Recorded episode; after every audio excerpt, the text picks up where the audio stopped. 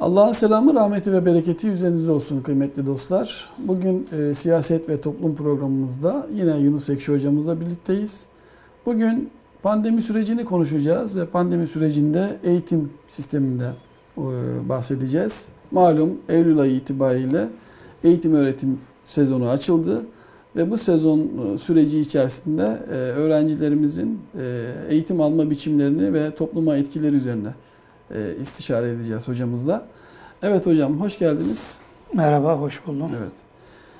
E, bu pandemi süreci görünüyor ki yıl sonuna kadar devam edecek hocam. Bir yandan da eğitim süreci açıldı, eğitim sezonu açıldı. Ve biz e, yıllardır yani toplumumuz içerisinde birçok akademisyen de milli duruş sergileyen insanlarımız e, eğitim sisteminden şikayetçi olurlardı. Sizin de bu konudaki eleştirileriniz var. Yani bu toplum içerisinde eğitim almış, bu toplum içerisinde belli noktalara gelmiş insanlarımızın topluma bir süre sonra yabancılaştıklarını görüyoruz ve bu bundan e, muzdarip oluyoruz. Bu süreçte e, eğitim sisteminde de malum uzaktan eğitim e, süreci var. EBA ile ve Zoom üzerinden yapılan eğitim çalışmalarıyla çocuklarımız e, derslerini bu şekilde görüyorlar. Bu süreci, pandemi sürecini pozitif anlamda nasıl değerlendirebiliriz? Buyurun hocam, görüşlerinizi alalım. Evet, eğitim konusu bu pandemi ile beraber belki de en çok etkilenen ve alternatif e, çözüm önerilerine mecbur kalan e, alan oluşturdu. E, bu süreç içerisinde tabii eğitime bugüne kadar yapılan eğitimciler tarafından eleştiriler de vardı. Çocukların eğitimi konusunda mezun olduktan sonra aldıkları bilgileri kullanamama, eğitimin ezbere dayalı olarak yapılması, bir muhakeme ve bir sorgulama sürecinin okullarda olmayışı, e, bunun da toplumu tabii olumsuz etkilediği anlamında ağır eleştiriler vardı. Tabii bir de 1947'den bu yana eğitim modelini e, kontrol eden ne kadar milli dense de Fulbright sistemiyle ilgili hala ağır eleştiriler olan ve eğitimin bu bağlamda hala bağımsız olmadığını söyleyen çok ciddi eleştiriler var. Evet. Bunları bir bütün olarak düşündüğümüz zaman adeta Türkiye'deki eğitimde e, bir çok müdahale ile eğitimsizlik e, oluşturuluyor. Yani sık sık bakanların değişmesi, bakanlar geldiğinde alt kadrodaki e, proje getiren, e, onların yardımcıları olsun, bütün bürokrasi olsun, onlar adeta o bakana iş yaptırmamak için harıl harıl çalışıyor. Tabii kimilerine göre bakan zaviyesinden bakıldığında da bunlar e, gözüne girme ya da işte bir müdahale edilmeden kendisini gösterme gibi çabalar olarak da okunabilir ama işe yekün olarak baktığınızda sonuçta kardeşim üniversite sınavına öğrencilerimiz girdiği zaman matematik ortalaması 4. Evet. 4 tane matematik yapabiliyor. Çin realite bu. Peki burada bu pandemi süreci içerisinde e, alınan teknolojik tedbirlere baktığımız zaman son derece mükemmel. Evet. Yani e, özellikle TRT'nin yapmış olduğu çalışmalar bu dediğiniz gibi EBA üzerindeki e, eğitim e, süreçleri böyle. Peki böyle de siz teknolojiyi böyle yapıyorsunuz da evdeki durum ne? Evet. Yani çocuğun sizin hazırladığınız projelere çocuğun evdeki adaptasyonu fiziki şartlar tabii aileyle birlikteki Hı. boyutu ne? Şimdi ben inanıyorum ki evde birçok çocuk hala evdeki o rahatlıktan dolayı kalkıp derse katılma noktasında ailesinin baskısını hissediyor. Yani zorla oraya getiriliyor. E demek ki o zaman burada bir eksiklik var. Yani madem ki eğitimi siz bir e, internet üzerinden zorunlu olarak veriyorsunuz ki sosyal derslerin bu bağlamda çok rahatlıkla verilebilmesi lazım. O zaman eğitimi verdiğiniz evlere de bir takım eğitimler vermeniz gerekir. Çünkü e, Entegre evet, edebilmeniz lazım. Yani çok- orada da bir birlikteliğin gitmesi lazım. Şimdi böyle baktığımız zaman e, bu nasıl bir projeye dönüştürülebilir? Yani milli eğitimin resmi müfredatı takip edilirken aileler bu sürecin içerisine nasıl dahil edilebilir? Dahil edilir.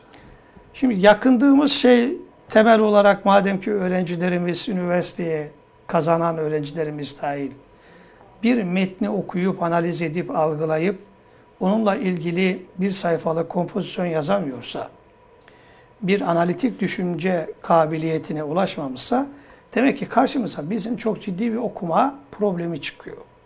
Yani yaklaşımınıza göre ailelerin dahil edilmesi gerekir diyorsunuz. Tabii, tabii. e, interaktif ortama. Kesinlikle dahil edilmesi gerekir ama tabii müfredatın içerisinde Gözlemci şeklinde. müfredatın gibi. içerisindeki anlamıyla bunu söylemiyorum. Bunu şu bağlamda söylüyorum. Yani zaten be- belli mekanlara eğitimi zorunlu tuttuğunuz zaman okulları kastediyorum. Burada öğrenciler zaten birebir e, interaktif olarak öğretmenle temas halinde. Evet. Ama oradaki o temasta dahi bile bir algılama problemi var. Yani çünkü neticede sonuçları görüyoruz. Yani başarıları görüyoruz. Yani Türkiye'nin dünyadaki sıralaması belli, başarıları belli. O zaman eğitim modeliyle ilgili bir çıkış yapmanız lazım. Dediğim gibi Fulbright sistemine burada siyaset çok keskin adımlar atması lazım. Yani en başarılı eğitim modelleri neyse Evet. ee, bunun üzerinde çok somut kararlar atması lazım. Onun ötesinde bir de aileyi dahil etmek lazım. Peki bu nasıl olacak? Evet. Ee, ailelerle ilgili işte bu pandemi süreci içerisinde aileleri de bu eğitim içerisine dahil ederken çok orijinal bir müfredat oluşturulabilir. Ben bunu böyle teknik bir bilgi anlamından ziyade daha çok e, okuma eksenli, okuduğunu anlama, analiz etme, aile ortamında çocuk aileyle birlikte bunu değerlendirmesi ve bu değerlendirme sonucunda bir e, sınava tabi tutulması, daha sonra belki de kanaat notlarının bu eksende verilmesi. Yani Ailenin katılımına anlamında. göre. Tabii. Yani gö- hem ka- katılımına göre ve tabii oradaki çocuğun kendisindeki gelişim boyutumuyla göre. Çünkü ben şimdi şunları duyuyoruz hep. Çocuk ekranın karşısına geçiyor. Belli bir e, hareket etmeden. Çünkü kameralarda şu anda bildiğim kadarıyla okullar e, çocuk ayrılmasın dersten Evet, diye evet. şart koşuluyor. E, orada adeta hipnoz oluyor noktaya geliyor belli bir zaman diliminden sonra. Çünkü interaktif değil mesele o anlamda. Canlı öğretmenle karşı karşıya değil. Değil. Aynı duyguyu, aynı dikkati orada alamıyorsunuz. Birçok şeyle meşgul olabiliyor. Şimdi dolayısıyla buradaki verim de düşüyor. Göz teması sağlanamıyor Tabii. doğru düzgün. Buradaki şekilde. verim de düşüyor. Peki bunu nasıl, buradaki zafiyetleri nasıl gidereceksiniz? İşte aileyi de tamamlayıcı bu sürecin içerisinde olarak. bu boşlukları tamamlaması lazım. Bu da nasıl olacak? İşte belli bir e, klasikler üzerinden olabilir. Kendi müktesebatımızdaki değerleri oluşturmuş olan, tanımlayan Evet. e, kitaplar üzerinde olabilir. E, okuma seansları düzenlenmesi lazım. Yani belki bazı öğretmenler, Türkçe öğretmenleri, edebiyat öğretmenleri bireysel olarak öğrencilere okullarda bunu telkin ediyordur ama bunu bir müfredatın içerisinde okuma e, dersleri olarak verilmesi lazım. Evet. Çünkü şu anda toplum içerisinde de Sadık Bey bakın yaşadığımız ayrışmaların temel nedenlerinden bir tanesi, çatışmaların temel nedenlerinden bir tanesi yanlış anlamak. Evet. Yani yanlış anlayıp hızlı karar vermek ve bu kararın neticesinde olumsuz sonuçlar açığa çıkıyor. Dolayısıyla ailenin bu pandemi süreci içerisinde e, yeniden düşünülmesi gerekir.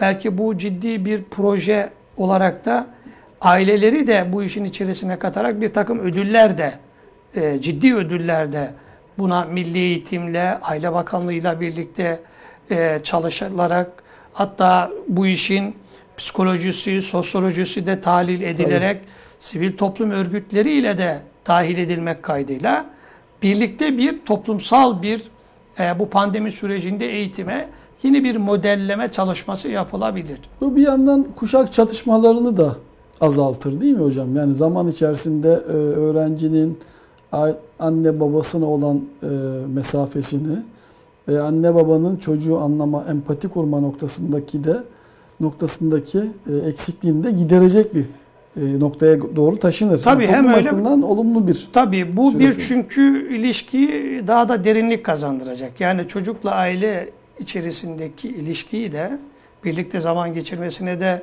derinlik kazandıracak. Bunu sadece eğitim anlamında düşündüğümüzde e, eğitimin bir e, okulu olmaz sadece. Bir hayat boyu eğitim devam eder. Dolayısıyla bu tip e, böyle büyük salgınlarda fırsat bilinerek özellikle bu anlamda çalışma yapan sivil toplum örgütleri ile birlikte Aile Bakanlığı'nın, Milli Eğitim Bakanlığı'nın çalışması gerekiyor. Ya bu sosyologlar olabilir, psikologlar olabilir, Tabii, tabii. eğitim e, koçları, yani eğitimciler olabilir, e, üniversite akademisyenler olabilir. Hedef burada insan merkezli olması lazım. O koçlar, şunlar bunlar o dediğiniz şeyler biraz daha ekonomik boyutu e, öne alan Eğitimciler. yaklaşımlar. yani olmalı. Ama bu işi paradan sıyırmak lazım. Yani eğitimin e, parasal bir zemin kodlanarak verilmesinin ötesine geçilmesi Geçilmesi lazım. lazım. Direkt insan odaklı olması lazım. Yani çocuğun kişiliğinin, karakterinin çok müdahale edilmeden e, bütün olasılıklar önüne konarak oradan destek vererek geliştirilmesi gerekir. Aksi takdirde çok mankut toplum yetişmesi e, kaçınılmaz olur. Yani siz ne kadar teknolojiyi kullanarak da e, eğitimi sürdürmeye çalışsanız da insan odaklı olmadığı zaman istediğiniz sonuca ulaşamazsınız. Şunu anlıyorum hocam anlattıklarınızdan. Yani evet teknoloji güzel kullanılıyor. Milli Eğitim Bakanlığımız bu anlamda güzel çalışıyor. TRT ile güzel bir koordinasyon var. Eğitim vurgusu yapıyorsunuz özellikle. Öğretimde sıkıntı yok. Zaten öğreniyor insanlar. Çocuklar öğreniyorlar fakat eğitim boyutu. Evet. Yani orada bir disipline edilme, e, hayatını, programlarını, çalışmalarını bir disiplin altında yürütme anlamında bir eğitimden bahsediyoruz. Yani buradaki ailelerin desteği belki hani o çocuğun pedagojik durumuna göre o eksikliğini kapatması yönünde, o eğitim disiplinini alması yönünde bir katkı olacak değil mi? Bunlar hem ailenin katkısı olacak Sadık Bey hem de aileye katkısı olacak. Tabii. Aile Bunlar bunu bu buradaki enerjiden çok güçlü bir sinerji çıkacak. Hatta bu bir prototip olarak tatbik edilirse bunlar mahalleye, mahallelerden ilçelere, şehirlere ve bütün ülke satında yeni bir e, eğitim modeli geliştirilebilir.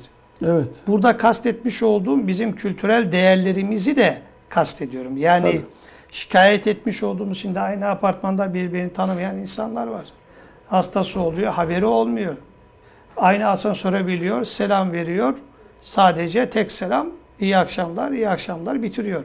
Ya buradaki Selam da verilmiyor Tabii hocam. selam vermeyenler de var. Buradaki bu çözülmenin kırılması lazım. Bunun da eee, işte bu bahsetmiş olduğumuz aile okumaları diye bizim isimlendirdiğimiz e, bu bu tip projelerin çok daha derinlerini mesela biz Dünya Sosyologlar Derneği olarak şu anda ekip olarak çalışıyoruz bunları. Bunlarla bir- birlikte hem belediyelerimizle hem Aile Bakanlığı'yla hem Milli Eğitimle çok rahatlıkla yapılabilir. Önemli olan toplumun kesimlerini çocuğu ayrıştırmadan ailesiyle birlikte de bir eğitime tabi tutulabileceği algısını kabul etmek. Madem siz açtınız, Dünya Sosyologlar Derneği geçen gün e, bir basın açıklaması yaptı. E, İstanbul Büyükşehir Belediye Başkanı'nın e, Sayın Ekrem İmamoğlu'nun her mahalleye iki sosyolog yaklaşımı sizlerle istişare edilerek Evet. gerçekleşen, ilan edilen bir projeydi. Ve buradaki sizin mücadelenizin altında yani bu e, çalışma eğer gerçekleşseydi, bu proje gerçekleşseydi biraz önce anlatmış olduğunuz e, parantez içerisinde anlatmış olduğunuz eğitimle ilgili e, projeler var mıydı bu e, çalışmaların Tabii ya içerisinde? bunlar sadece alt başlıklar. Yani dediğiniz gibi biz seçimlerden önce Dünya Sosyologlar Derneği olarak her mahalleye sosyolog İki anlamında sosyolog, e, bir proje önermiştik. Bunu İmamoğlu da e, kendisi seçim sattığında aldı, kullandı. Biz memnuniyetle bunun hayata geçeceği düşüncesiyle bunun memnuniyetle karşıladık. Tabii bazı temaslar oldu. Basın açıklamasında da bunlara temas edildi. Fakat Sayın İmamoğlu bu konuyla ilgili henüz e, böyle somut bir adım atmadı. Dediğim gibi yani o aile konusuyla ilgili siz bir mahalleyi de e, göz önüne aldığınızda buradaki hem sosyolojiyi iyi analiz etmiş olan bilinçli kadrolar e, oluşturulduğu zaman eskilerden özlenen mahalle kültürünü yeniden canlandırırsınız. Evet.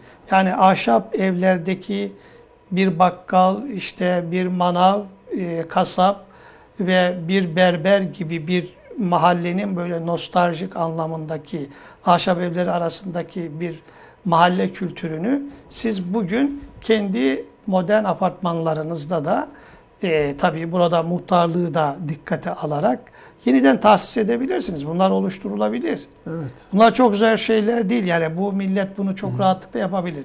Sadece bu projeleri üretenlerle birlikte hareket edilmesi gerekiyor.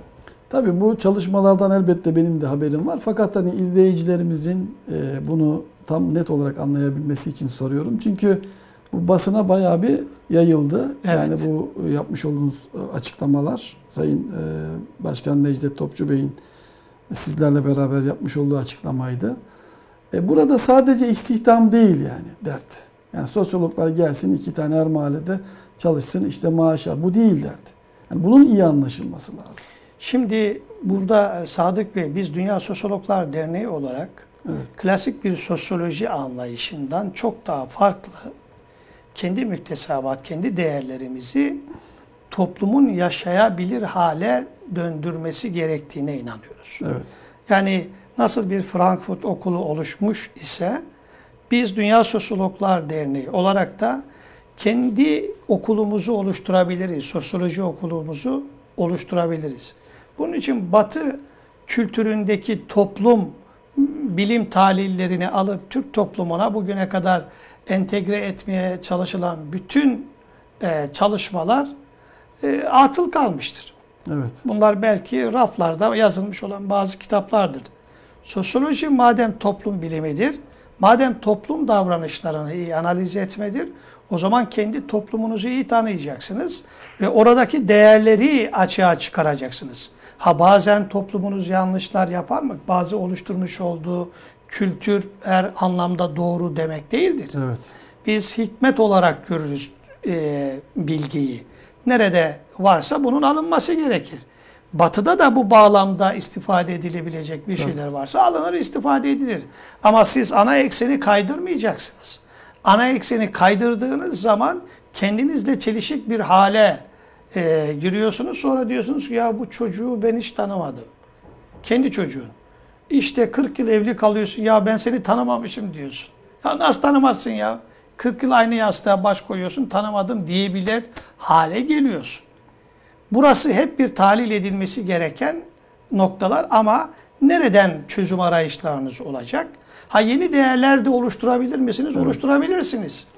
Yani bu şu demek değildir. Geçmişteki oluşmuş olan kıstaslar mutlak aynen günümüze taşıyacak anlamında değil. Onları iyi analiz edersiniz. Ee, hayır ekseninde bir artı değer üretecek boyutuyla değerlendirerek yeniden topluma takdim edebilirsiniz. Ki bugünkü teknoloji, bugünkü imkanlar bunlar için son derece müsaittir. Ama bunlar maalesef sizin demin ifade ettiğiniz gibi sosyologları bir sadece istihdam boyutuyla Öyle eğer bir algı oluşuyor. Sayın İmamoğlu böyle te- şey yaptı, daha çok öne çıkardı. Yani istihdam anlamında bunu çıkar. Tamam bir istihdam olacak ama orada işte bu söylemiş olduğum eksende e, mahalleyi, toplumu yeniden İnşa dinamize etme. edecek, inşa edecek Aslında siyasetin projelerin ortaya konması gerekiyor. aslında sosyoloji, sosyolog siyaseti inşa edecek bir dinamik sosyoloji. Evet. Tabii bu arada sizi izleyicilerimiz iktisatçı Yunus Ekşi Bey olarak veya Yunus Ekşi Hoca olarak biliyorlar ama Yunus hocamız aynı zamanda sosyolog. Yani sosyoloji bölümü mezunu. Aynı zamanda ilahiyat bölümü mezunusunuz değil mi hocam? Evet. O yönünüz var, akademik çalışmalarınız var. Dolayısıyla Biz bugünkü siyaset ve toplum programımızda sosyolojik boyutun noktasında da diğer boyutlarda da istifade etmek istiyoruz açıklamalarınızdan. İlahiyat demişken e, oraya da değinelim isterseniz hocam son olarak. İmam Hatip liseleriyle ilgili geçtiğimiz günlerde bir e, polemik yaşandı. E, bir e, eski e, asker bir ifadede bulunmuştu. Hoş olmayan bir ifadeydi. Buna büyük tepki geldi ve toplumumuzun da yani ciddi bir boyutta e, ilahiyat e, İmam Hatip Lisesi mezunu yurttaşımız, vatandaşımız var. Bu noktada rencide olundu. Sizin bu konuyla ilgili de söyleyecekleriniz var mı? Eğer diğer hususta sosyoloji hususunda, sosyologlar hususunda ekleyeceğiniz başka bir şey yoksa. Buyurun. Evet yok bu konuyla ilgili ben de şunu ifade edeyim. Evet e, Erol Mütercibe'nin e, yapmış olduğu bir açıklama oldu. İlahiyat şey e, İmam Hatip mezunları üzerinden ciddi bir tepki oluşturdu. Peki bunun arka background'unda ne vardı? Eren Mütercime bu açıklamayı e, kastını artık ve kendisi özür dilediğimi ben takip edemedim onu ama o kastını aşmış o ifadenin arkasında sebebiyet ne vardı? Malumunuz bir tarikat şeyhinin Evet, olayı vardı. bir olay Esas var. oradan çıktı. O meseleyi getirdi. İmam- Düzeltme yaptı sonradan ama Evet. yani oradaki Şimdi bir hata bir insan yapabilir. Düzeltme yaptıktan sonra o insanı linç etmenin de bir anlamı yok. Yani kimse hatadan biri değildir. Kastını aşmıştır. Ee, ama e, özür dilemişse mesele kapanması gerekir. Şimdi bu bir şeyi gündeme getirdi. Şimdi İmam Hatiplerle ilgili muhafazakar kesimin kendisi de şikayet halinde. Evet. İmam Hatip'e giden çocukların çoğu maalesef namaz dahi kılmıyor. Oransal olarak diğer kesimlere Şimdi- göre Tabii. diyelim. Şimdi normalde olması gereken bir şey. Çünkü şimdi İmam Hatip dediğiniz zaman burası şöyle anlaşılmaması lazım. Biz onun altını da çizelim. Buradan sadece imam çıkacak anlamı olmaması lazım. Evet. Şimdi sistemsel olarak siz toplumu öyle bir noktaya absorbe ettiniz, sıkıştırdınız ki dayattınız. Toplum bu imam hatipleri kendisi yaptı yani. Çok mücadelesini verdi. Çocuklarını kaygısı dini öğrenmekti. Evet. Amaç dini öğrenmek. Ha dini ne kadar doğru öğreniyor İmam Hatip'te? Bugün şu anda İmam Hatip mezunları, çok söz sahibi kamuoyunda, kanaat önderleri bile İmam Hatiplerin İmam Hatip'te din gerçek manada ne kadar öğreniliyor da sorgulanıyor. Bu da işin ayrı bir tarafı. Yani eğer bu kadar eleştiriler geliyorsa bir yerde bir sıkıntı var. Eskiden İmam Hatiplerin başarıları şu anda maalesef yok. Ama Şimdi- orada denetim mekanizmalarında da yani bozulmalar olabilir. Yani Hem öyle hem spekülasyona müfredatta çok da- açık bir ortam. Yani Şimdi bu bu bu, bu, bu başlık. bu söylediklerim tabii müfredata yapılan eleştiriler aslında. Evet. Şimdi 1700'e küsür yanlış hatırlamıyorsam okulları çıkardınız. Birçok yeri imam hatip yaptınız. Yani burada şu siyaset şu hataya düştü. Yani insanlara belli bir dönem baskı yapıldı. Yapılan olan bu baskı halk çocuklarını dini öğrensin diye bu okullara gönderdi. Siz bu zaviyeden hareket ettiniz. Burayı çok daha güçlendireyim adına kalitesini iyicene düşürdünüz. Evet. Yani eğitim kalitesini düşürdünüz bir. İkincisi burayı olmazsa olmaz. Eskisi baskı gibi bir unsur öbür cana algılamaya başladı. İşte bu ayrıştırmanın temel sebeplerinden bir tanesi. Peki ne olması gerekir? Ya kardeşim bir eğitimde bir eğitimde İmam Hatip'e ihtiyaç oluşturan sebep şu anda milli eğitim Fulbright sistemidir. Baskıcı sistemdir. Evet. Toplumu ittiniz buraya. Siz ittiniz buraya. Toplumdan böyle talep geliyor. Ya bu netice itibariyle kardeşim bu millet Müslüman bir millettir. Evet. Yani her ne kadar bu birilerinin hoşuna gitmese de kitabını, dinini, peygamberini Allah'ı seven ve inanan bir değerleri var. Evet. Siz bunları eğitimle bunun çocuklarını alacaksın. Çocuğun karnını ben doyuracağım. Beynini sana teslim edeceğim. Sonra çıkacak. Benim dini değerlerime, ölçütlerime hakaret edecek küfür. Yok böyle bir şey. Halk bu- buna bu şekilde tepki verdi. Şimdi siz kutuplaştırdınız. E şimdi o da öyle bir noktaya geldi ki kontrol edilemez hale geldi, kaliteyi düşürdü. Şimdi İmam Hatiplere yapılan eleştiriler varsa onların kaldırılması anlamında asla değil.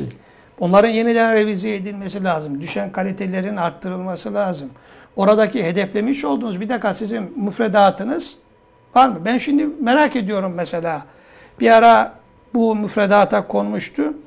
Dinle ilgili Kur'an'ın Türkçe okunarak ders olarak verilmesi gerekir. Evet. Muhatap bunu algılaması lazım. Siz eğer bunu vermiyorsanız, siz bunun türevinin türevinin türevini din olarak takdim ediyorsanız, Kur'an dışı diğer kaynakları da dinin Kur'an'ın önüne geçirerek bir ana mufredat oluşturuyorsanız, e kardeşim bak ondan sonra istediğiniz sonuçları alamazsınız. Yani bu bilgilerin de doğru verilmesi lazım. Evet. Önce yani dine girerken nasıl tevhidi söylüyorsan bakın önce inkar etmek gerekiyor. La. Tabii önce bir inkar edeceksiniz. Yani tamam ben inandım demekle bu iş olmuyor bu açıdan. Bir inkar gerekiyor. Demek ki sizde inkara gerekli olan şeyler var. Öncelik anlamında bunu söylüyorum. Şu anda İmam Hatip'teki öncelikler nedir? Yani müfredatları ben son 5 yıldır incelemedim. Hangi dersler e, okutuluyor? Ama arada bir kitaplara böyle elime geçtikçe kontrol ediyorum. Ya bir kültür veriyorsunuz siz. Siz bilginin asıl kaynağından bilgiyi vermiyorsunuz. Orada da bir sıkıntı var. Sonuçta da böyle beklemediğin sonuçlar çıkıyor. İstatistiklere baktığımızda sıkıntılı sonuçlar Çok ciddi sıkıntılı. Çok ciddi sıkıntılı sonuçlar var. Bu şunun da altını çizmek isterim burada Sadık Bey. Türk milleti e, bu millet inanç sahibi bir millet. Evet. Dolayısıyla İmam Hatipli daha dindar, düz liseye giden, az dindar böyle bir algı doğal olarak oluşuyor. Evet. Bunu da siz ortadan zor kaldırırsınız. İşte onu nasıl kaldırırız hocam? İşte konunun başında, programın başında ne dedik? Ailelerin orada eğitim sistemi içerisinde Dahil olmasın. bir dahili durumu, gözetim durumu olması ve o disiplini, o tedrisatı aile üzerinden, o göz temasını aile üzerinden sağlayabilmesi bir anlamda bu hususta denge oluşturacak. İmam Hatiplilerle veya İmam Hatip liseleri ve orta öğretim e, okullarıyla normal orta öğretim ve liseler baktığımızda. Evet. Böyle bir denge oluşacak. Yani dolayısıyla o tespit, o yaklaşım, o proje bu anlamda da e, oluşabilecek sıkıntıyı giderecektir diye düşünüyoruz. Burada şunu da bir ek olarak söylemiş olayım. Bakın şu anda 16 yıl e, bir eğitim süreci oluyor. Bu eğitim süreci Sadık Bey, bugünün teknolojinin getirmiş olduğu olanakları da değerlendirdiğiniz zaman e, 8 yıla çekilebilir. 10 yıla çekilebilir. Yani eğitimi siz sıkıştırarak ve e, alansal olarak öğrencilere vererek yani hangi alanda kabiliyeti varsa onu vereceksiniz. Şimdi İngilizce öğretmeye çalışıyorsunuz okullarda. Milli Eğitim Bakanlığı'nın hiçbir okulunda neredeyse birçok öğrenci bunu söylüyor. Ben İngilizceyi okulda öğrenmedim. Evet. Yani dil öğretecekseniz orada öğrenmiyor. Dil öğretme metotlarınızda problem var. Demek ki o okullarda da bir değişim gerekiyor. Eğer siz o alandaki bir eksikliğinizi gidereceksiniz, o alanda göre okullarınızı dizayn edin. Yani bölüm bölüm okullar oluşsun. Mesela matematik okulu oluşsun. Fen ilimleri okulları oluşsun. Şu andaki söylenileni kastetmiyorum. Onlar geniş çaplı.